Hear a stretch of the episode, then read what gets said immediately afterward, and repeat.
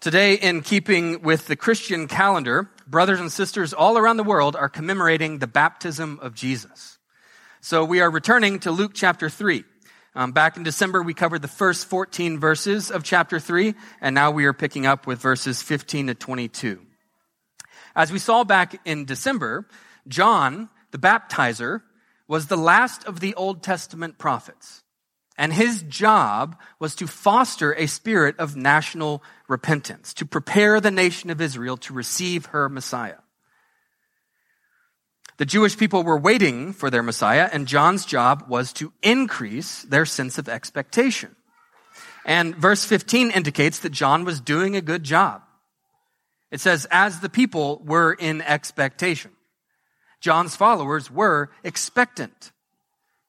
In fact, all were questioning in their hearts concerning John whether he might be the Christ. John has been teaching us to expect the coming Messiah, but, but we've been waiting and the, the Messiah still has not yet come. So maybe John is the Messiah. Maybe John is the anointed one. He's, he's the great Redeemer we've been waiting for. Maybe John will bring justice to our enemies and restore us to our land. So John sets the record straight. I baptize you with water, but he who is mightier than I is coming, the strap of whose sandals I am not worthy to untie. He will baptize you with the Holy Spirit and fire. His winnowing fork is in his hand to clear his threshing floor and to gather the wheat into his barn. But the chaff he will burn with unquenchable fire. John was a mighty man of God. But here he says the coming Messiah is even mightier, the strap of whose sandals he was not worthy to untie.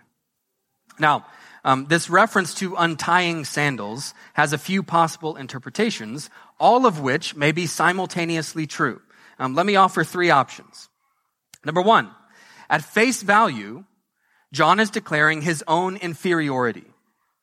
The coming Messiah is so far superior that, that to be called his servant would be too great an honor. Even to untie his sandals would be too great an honor. Number two, this could be a reference to Isaiah 63, where the Messiah is depicted as a mighty savior who treads in the winepress. In ancient times, the, the process of making wine actually involved standing in a vat, a, a wine press, and stomping on the grapes while barefoot, aka without sandals. And Isaiah 63 indicates that the Messiah would be left all alone in fulfilling this task which may explain why John would have nothing to offer by way of assistance. I can't, I can't even untie his sandals for him. But my favorite option is option number three. Um, I think there is an even deeper meaning to John's words here. Deuteronomy 25 introduces an Israelite custom known as the Levirate Law. According to the Levirate Law, if a man died prior to having children, his oldest surviving brother was expected to marry his widow and produce an heir. Why? Well, because in the ancient world, the situation of a childless widow was especially precarious. They had no one to protect them, no one to provide for them. And so the Levirate law guaranteed relational and material stability for childless widows. And for this reason, the surviving brother was referred to as a kinsman redeemer. But what happens if the man refuses to marry his brother's widow? Deuteronomy 25, starting in verse 7. If the man does not wish to take his brother's wife, then his brother's wife shall go up to the gate to the elders and say, My husband's brother refuses to perpetuate his brother's name in Israel. He will not perform the duty of a husband's brother to me. Then the elders of his city shall call him and speak to him. And if he persists, saying, I do not wish to take her, then his brother's wife shall go up to him in the presence of the elders and pull his sandal off his foot and spit in his face. And she shall answer and say, So shall it be done to the man who does not build up his brother's house. And the name of his house shall be called in Israel, the house of him who had his sandal pulled off. So, if a man refused to marry his brother's widow, the woman was instructed to remove his sandal and spit in his face. Not something you want, right? We see this principle in action at the end of the book of Ruth, though it, though it takes on a slightly different form. Ruth asks Boaz to be her kinsman redeemer, but Boaz was not her nearest relative.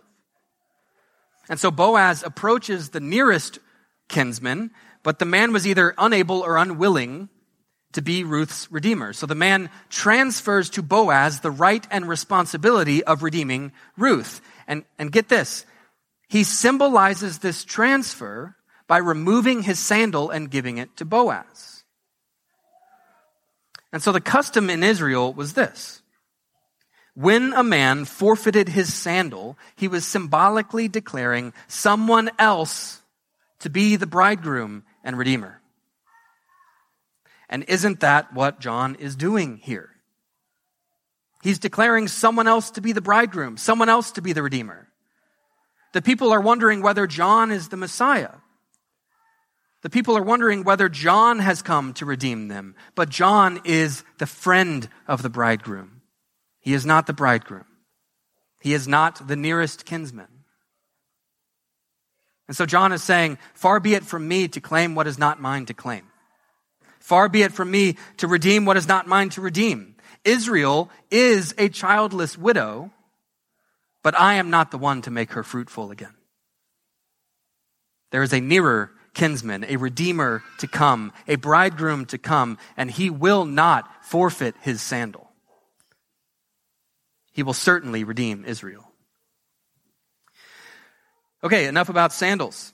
Um, next, John says that whereas he baptizes with water, the Messiah to come will baptize with the Holy Spirit and fire. His winnowing fork is in his hand to clear his threshing floor and to gather the wheat into his barn, but the chaff he will burn with unquenchable fire. According to John, the Messiah will work the threshing floor, dividing wheat from chaff. I'll, I'll, explain more about the threshing floor in a bit, but this is a metaphor of judgment, which is not how we typically imagine the coming of Christ, right? It's true. It's true that Jesus came as a humble, merciful, suffering servant. He absorbed the wrath reserved for us. He purified us. And he loved us to the point of death. And anyone in the world who repents of their sin and calls upon his name is redeemed and welcomed into the kingdom of God. And so Jesus embodied the boundless grace of God. However, it's also true that Jesus will one day come as a perfectly just judge. His judgment will be perfectly just. He will not accidentally retain some of the chaff. He will not accidentally throw away some of the wheat. He knows all and he sees all, and that is very good news. That is why Christians can say that vengeance belongs to the Lord. That is what enables us to be wronged, to be slandered, and to suffer persecution with dignity. Jesus will one day come to make it all right. So we don't have to. He will extinguish evil. He will do away with death. Interestingly, this mercy versus judgment dynamic has always been a feature of God's dealings with his people. For instance, the temple in Jerusalem the place where the people would go to atone for their sins was built upon a threshing floor. In 2 Samuel 24, King David purchases a threshing floor, and then the temple is later built upon that very plot of land. The temple was built upon a threshing floor. On the threshing floor, oxen would tread upon the grain. So this is a lot like the wine press, right? The, the grain could not be used until it had actually been trampled upon and opened up. And typically this was done by oxen. Now, in the Bible, oxen are associated with Israel's priests. In the Bible, oxen are associated with the men who are appointed to serve in the temple. This is not an accident. And so the temple was built upon a threshing floor And like oxen, the priests were responsible for working the threshing floor. They were appointed as oxen to tread grain in the temple, to make Israel fruitful. And get this the priests who ministered in the temple were barefoot. Before a priest could enter the temple, he had to remove his sandals. I, so I, I know I said enough about the sandals, but here we are again. The sermon's about sandals. So I, I, I know that was a lot of information. Let me, let me try to tie it all together. You know, like a sandal. If, if you recall from Ruth chapter 3, when Ruth asks Boaz to be her kinsman redeemer, she uncovers his bare feet as he sleeps. And where was he sleeping? On the threshing floor. By uncovering his feet, Ruth is asking Boaz to tread out the grain, to make a childless widow fruitful. Now, the Messiah is going to redeem Israel much like Boaz redeemed Ruth. He will pay her debt and he will tread out the grain and make Israel fruitful again. And I think that is what Luke is hinting at with his account of Jesus' baptism, with, with John's words here. As we see in verse 23, Jesus was about 30 years old at the time of his baptism. 30 was the age at which every priest began his public ministry. And the beginning of his public ministry was marked by a baptism. He was anointed with water. And so all the imagery in Luke chapter 3 is suggesting that the baptism of Jesus is functioning as his ordination to the priesthood. Jesus is being ordained to atone for sins and to tread the grain. To atone for Israel's sins and to make Israel fruitful. Jesus was the kinsman redeemer who would raise up sons and daughters for his dead brother, Adam. Now, I think this also helps to explain verses 19 and 20. It says, Herod the Tetrarch, who had been reproved by John for Herodias, his brother's wife, and for all the evil things that Herod had done, added this to them all, that he locked up John in prison. So, um, John talks about the coming Messiah, these verses, and then Jesus is baptized. These verses seem out of place, right? That, that is until you see what Luke is doing under the surface. You see, King Herod lusted after Herodias, who was his brother's wife. And so King Herod divorced his wife so that he could take his brother's wife. And you see, this is the exact opposite of the law, the, the Levirate law. Rather than honoring his brother by providing for his brother's wife, he is dishonoring his brother by taking his brother's wife. And so Luke is presenting King Herod in these verses as an anti-redeemer, an anti-Messiah. The true Messiah was coming not for selfish gain, not to break the commandments of God, not to bring further shame and dishonor upon Israel, like Herod, but like a faithful bridegroom, he was coming to take upon himself the debt owed by his bride. He was coming to swallow her shame and to make her fruitful. Faced with a responsibility that would end up costing him his life, Jesus refused to take off his sandal. He did it. The Messiah is the true King of Israel, and he will surely redeem her. Verse 21. Now, when all the people were baptized, and when Jesus also had been baptized and was praying, the heavens were opened, and the Holy Spirit descended on him in bodily form, like a dove.